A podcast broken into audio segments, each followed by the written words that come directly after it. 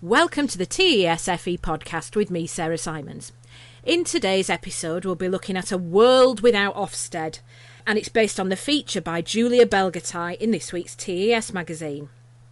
Joining us to explore this topic is none other than the Emeritus Professor of Education at UCL Institute of Education, and as Julia describes him in the piece, a constant thorn in the side of the Inspectorate, Frank Coffield. Thanks so much for joining me. Pleasure, Sarah, pleasure. And for anyone, if there is anyone in education who isn't completely aware of your work, could you tell us a bit about what you do? Well, I do less and less actually, Sarah. I'm retired. I've been retired 11 years, uh, but I'm apparently not able to give it up completely. Um, I was a teacher in schools in Scotland. I started in teacher education at Keele University in 1970. I then went to Durham University. I was 16 years there, um, again in teacher training.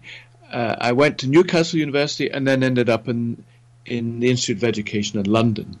Again, teacher training. But all that time, I've been doing research, and I've always been interested in the 14 to 19 age group.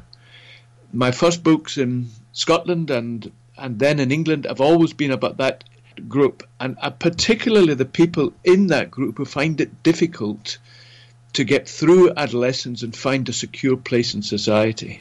If you're looking for a red line, there are plenty of red lines in modern discussion. If you're looking for a red thread that runs through my work, it's that. It's an interest in young people who find it difficult to succeed in society. In the last few years, to bring the story up to date, I began looking at Ofsted. Actually, I've been interested in Ofsted for about the last 20 years. I've written about them over that period and I've become more and more interested in the evidence for and against Ofsted's practices. And I wrote a book 2017 called Will the Leopard Change Its Spots? asking the question Does Ofsted create more harm than good? And I came to the conclusion after looking at the research that it does create more harm than good. I'm just looking at this piece that you wrote recently for the TES problems with inspections that Ofsted must fix. If we just whip through some of these. So the first one is that they have to drop the four grades. I've come to the conclusion that the grades are very damaging for for schools. All four of them, whether you get outstanding or or inadequate, the grades are crude. And stigmatizing. And just look at it in relation to FE. FE colleges are huge, complex social institutions. To try and stick one adjective over such a large, complex institution is absurd. It's a statistical absurdity. And we should begin saying that publicly, loudly. Right? I mean, as you know better than I do, let's say you've got a big FE college in Nottingham, you'll have about 30 departments. Some will be outstanding, some will be good, some require improvement, and some might even be inadequate. But Ofsted arrive and give you one adjective to summarize the lot. Now that is nonsense. But the complexity of FE, the, the variety within even one department, you know, you can have two or three very good biology teachers and one that's not so good, and you can have different contexts. You know, Nottingham College will be very different, say, from colleges in Durham or uh, Newcastle in the northeast. All of that's forgotten when you just get one adjective. We must break away from this damaging system. Do you think, as far as teachers being observed, that that's a huge change of culture? I know when whether it's Ofsted or whether it's internal inspection, and there's no grades, that there's still that bit of an idea. Yeah, but what number is it? Do you know yes. what I mean? That is, yes. it's a big shift for us as a as a whole sector to move away from even that. But what is interesting here is Ofsted has moved away from the grading of particular classroom lessons. Yeah. Because of the amount of research evidence, but the evidence against grading whole institutions is much stronger even than that. So if they will give it up grading of individual lessons, they should give up the grading of particular institutions. Right. So if move on to the next one, specify Yes. the evidence for judgments. Yeah, I mean, uh, since I've started this two, two, three years ago, I've had a lot of people writing to me from sixth form colleges, FE colleges, schools, primary schools, the whole gamut. And what they say is you know, inspectors will come in and they will choose, let's say, a department of English. In, in an FE college, that's huge. If they choose only to look at the those classes where you have got refugees who are learning English from the first time, and you, they may be speaking up to 40, 50 languages in your FE college. And that's all, that's the only subset of English they're prepared to look at. And they give you an inadequate because that, the standard of your students is not up to the average in the, in the area or in, or in the country. Staff have written to me to say it is nothing point one percent of all the teaching we do in English in the year, and, and yet they're judged on that. So my argument is Ofsted must make clear how many lessons did they observe, for how long, and what percentage is that of the amount of lessons in English, let's say, in a week, or in a month, or in the year. So we have a notion of what what is the evidence on which these very important judgments are being made? What's the extent of it? Yeah. That brings on to the next one the definition of learning. Yeah, well, they've produced a definition. You know, they've got a new framework for inspection out just now for consultation. Yeah. They've produced a definition of learning which is straight from psychological research projects. It doesn't fit education. Just to say that the only learning that we're going to look at is if people can remember things uh, over time. And factual information, that's to say only cognitive learning is going to be looked at. There's all sorts of emotional learning, learning about climate change, whatever, um, learning how to behave in a political system. All, all of that is, is going to be ignored, and they're going to concentrate on have students remembered things they've learnt three months or a, mon- a month ago. Now, um, there's all sorts of different kinds of learning that that will exclude. For example, a lot of your students will will learn things up for an examination. We call it strategic learning. They will be able to regurgitate it in an exam and they forget about it afterwards. What's wrong with that? Isn't that what inspectors will do when they turn out to a college? They will look at all the data, they will hold it in their brains for as long as the inspection lasts two days now, we're being told and then they'll forget about it because you can't keep everything in your head at the same time. So there is strategic learning that's every bit as important to survive in life for inspectors as it is for students. Why concentrate only one area? So I'm hoping, as a result of the consultation, they'll change that definition. What should the definition be? I've suggested a definition in the things I've been writing in the last 10, 15 years. I've just gone back over it and say, you know, why don't we call learning a major change in knowledge, attitudes, convictions, and information as well? Make it a much broader definition than, than the, the, one they suggested. Learning is such a big, difficult issue. You've got to be careful that, you know, there is immoral learning that goes on, say, in prisons where young people go in, say, for minor offences and come out having learned a whole lot of other kind of crimes yeah. they commit. That, that's learning, but it's immoral learning. So you've got to exclude that. But all other types of learning should be included. And that would be a much broader definition than the one that Ofsted is proposing. Does that bring about a problem of evidence? How do we evidence those broader types of learning? You know, and that's not to undermine the value of them whatsoever. Yeah. I'm just thinking yeah. of it in terms of how would you show that that's happened? Well, I mean, you can you can show it in all sorts of different ways. I mean, you have data, of course, as well. You, people write essays, so there's all sorts of evidence. There's soft evidence and there's hard evidence. Um, but we must get away from this idea. Remember, even just a few years ago, Ofsted inspectors arriving and saying they had to see learning taking place in a classroom.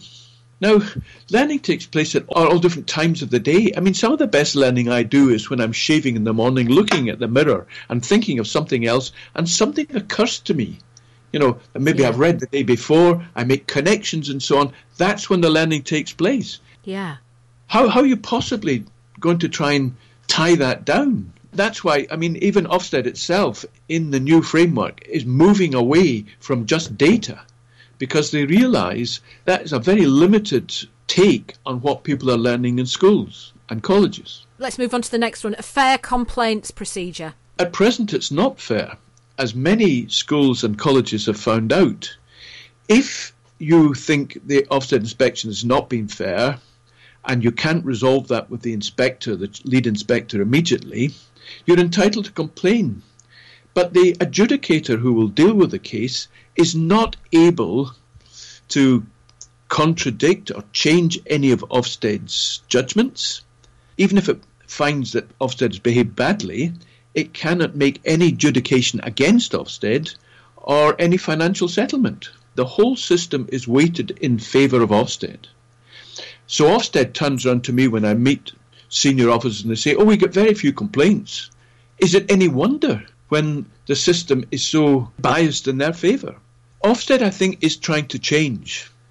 They have had a new chief inspector, as you know, for the last two years. Yeah. I think she is genuinely trying to reform it.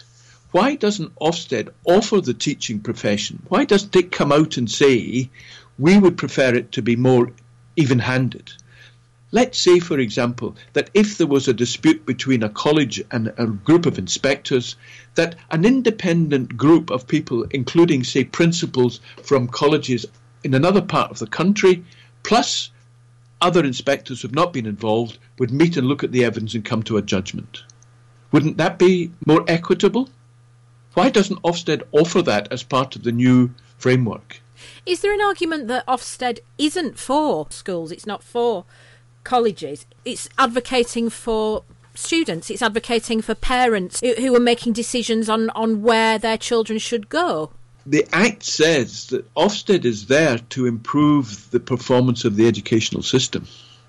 Yeah. It's as broad as that. Now, I take a view that you can't separate learning from teaching. The two things are intertwined like two sides of a coin. If you want to improve the quality of students' learning, the research from over 20, 30 years has said invest in your teachers.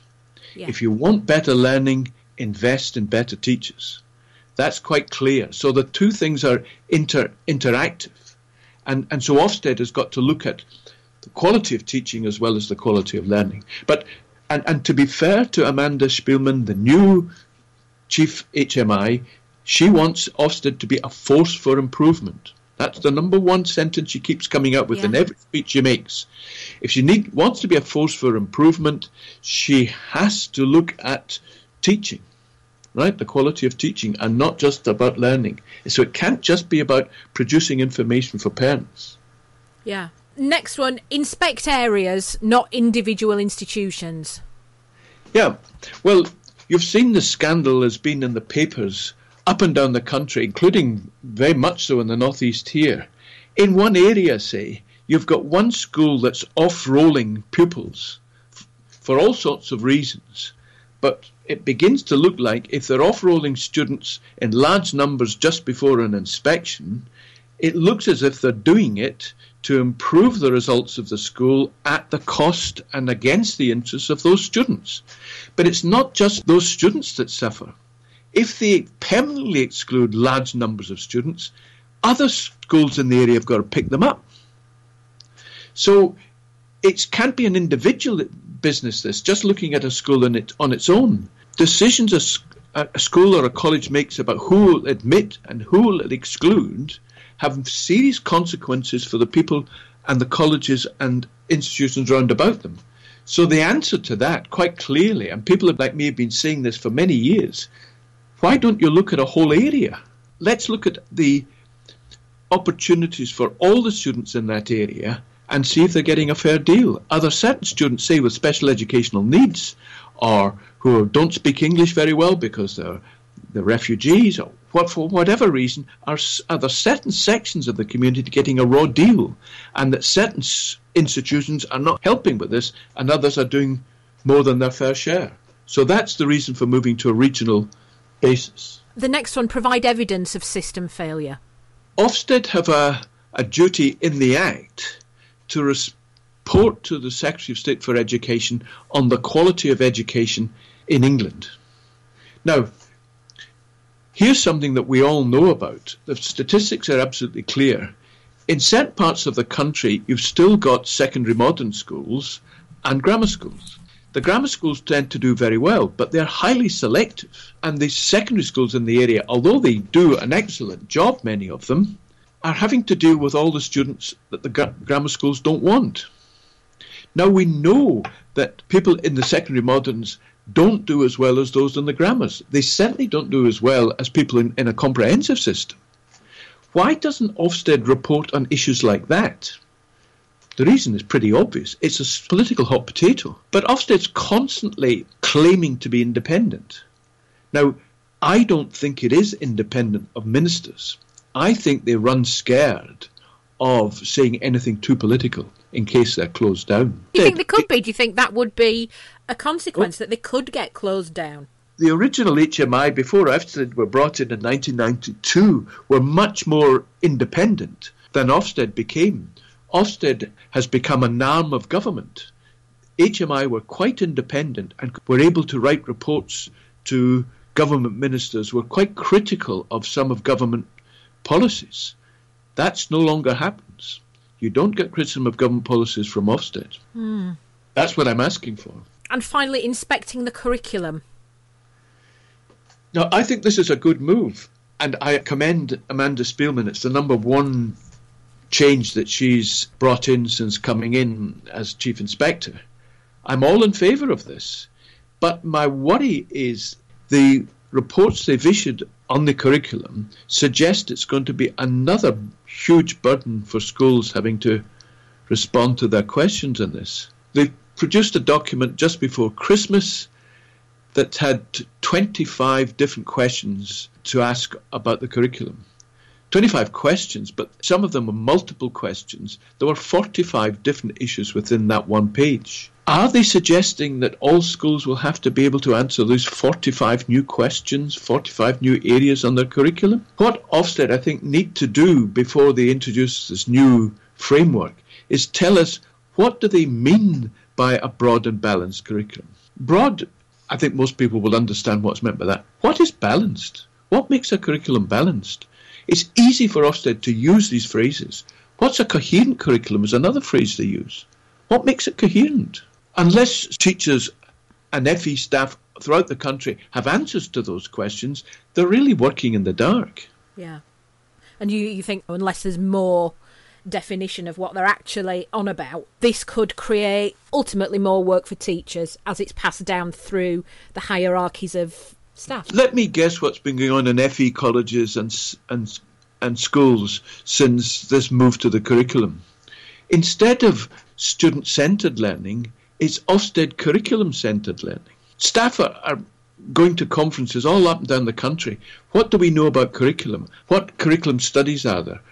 I get people writing to me and say, What in the curriculum should we be reading to prepare ourselves for the Ofsted visit we're going to discuss our curriculum with us. Yet again, Ofsted changes what the substance of inspection is going to be, and they've changed it regularly over the last 25 years. Now the emphasis is on the curriculum, and it's going to cause, I think, a lot of extra work for teachers. Let's have a look at what's happening in Scotland. Routine four yearly inspections of Scottish colleges were scrapped in 2018 and replaced yeah. by evaluative report and enhancement plans. These set out areas in which colleges believe themselves to be working well and those aspects in need of improvement. They give them one of six grades in three overarching areas, which are outcomes and impact, leadership and quality culture, and the delivery of learning and services to support learning. What do you think about this Scottish system? Is this something that we should maybe be looking at in England? Well, it was it was interesting. I've worked in England for a number of years now. That when my colleagues in education departments in universities have been interested in comparative education, they've always been interested in going to Germany or Italy, and never, you know, 50 miles up the road from Newcastle to look at the Scottish system. I've, I've always found that interesting or even the Welsh system. Yeah. Northern Ireland. I mean, they're home internationals we should have been looking at, if I can use that phrase, in terms of picking up ideas from each other. We, the English system always looks to France or to Italy, and usually to very lovely places within those countries Those are the places that are examined rather than Scotland. Now, the Scottish system is not ideal. I know it well, but not. I haven't worked there for a good number of years now. I think it's better than the Scottish system, but it's still not ideal. I mean, they still have six grades. That's better than four, but I would get rid of the grades altogether. What is good, though, is that they've moved to a large extent to insisting on self evaluation. The colleges are asked to say, what are the strengths that you've got in this place? And we'll come and see if we agree with you. Do you have any weaknesses? Let's see how we can support and help you. Now, that strikes me as a much better approach when inspectorates arrive at colleges and say, and I have former colleagues who remain friends who are been inspectors in Scotland, and they say their job is to turn up at a college and say, We are your professional colleagues. We are genuinely here to help you to improve the quality of learning that's going on in this place. Let's have a professional dialogue that moves us all forward. Let us learn from you and you learn from us. It's the atmosphere within which inspection is, is conducted that is really important. And by the way, let's go right back, Sarah, to the first thing you said a world without Ofsted. I can quite clearly, easily imagine a world without Ofsted. I cannot imagine a good educational world without inspection. We'll always need accountability. We all need to be accountable in the modern world for two major reasons. Education is far too important to be allowed to look after itself and say, oh, we'll mark our own homework. No one is allowed to do that in the modern world. And the second reason is education is far too expensive. In England alone, it's over 30 billion now a year of taxpayers' money. You cannot spend that amount of money and not be inspected. What we really should be arguing about here is what form of inspection do we want, not whether it should be Ofsted or not. And in Scotland, it isn't just a case of colleges praising themselves. The findings are then assessed by HMI inspectors from Education Scotland.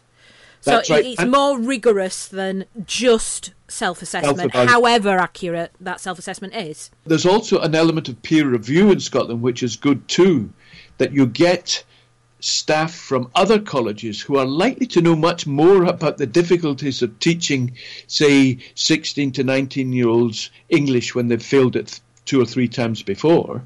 They also involve other principals in the inspection of colleges in Scotland. Now, it's that combination of self assessment and a rigorous peer assessment, which is the kind of intelligent accountability that I'd like to see us introducing in, in England. Why do you think we haven't moved to that in England instead of it just happening in Scotland from 2018? I think because the ministers, politicians in England have refused to accept this.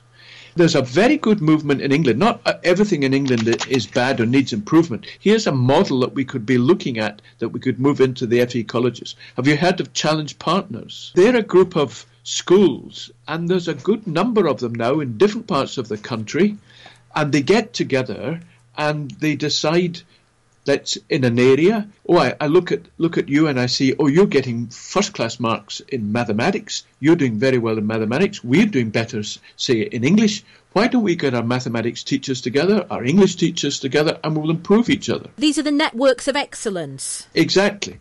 And when it comes to evaluation, the college or school evaluates itself. It then's faced with a panel of peers who some are from the immediate local area who will know the difficulties say in let's say in Nottingham. What are the problems of unemployment? How easy difficult it is for young people to get jobs. But they also bring in people from similar areas but from another part of the country who are completely independent and whose job is to make sure that the standards throughout the country are roughly the same. That's happening already for hundreds of schools in England. I think it's a model we could follow for the whole of the educational system. It's been absolutely fascinating talking to you. Thanks so much for joining us. A pleasure, Sarah. This has been the TESFE podcast with Frank Coffield and me, Sarah Simons. Join us again soon for all the FE news and views. Thanks for listening.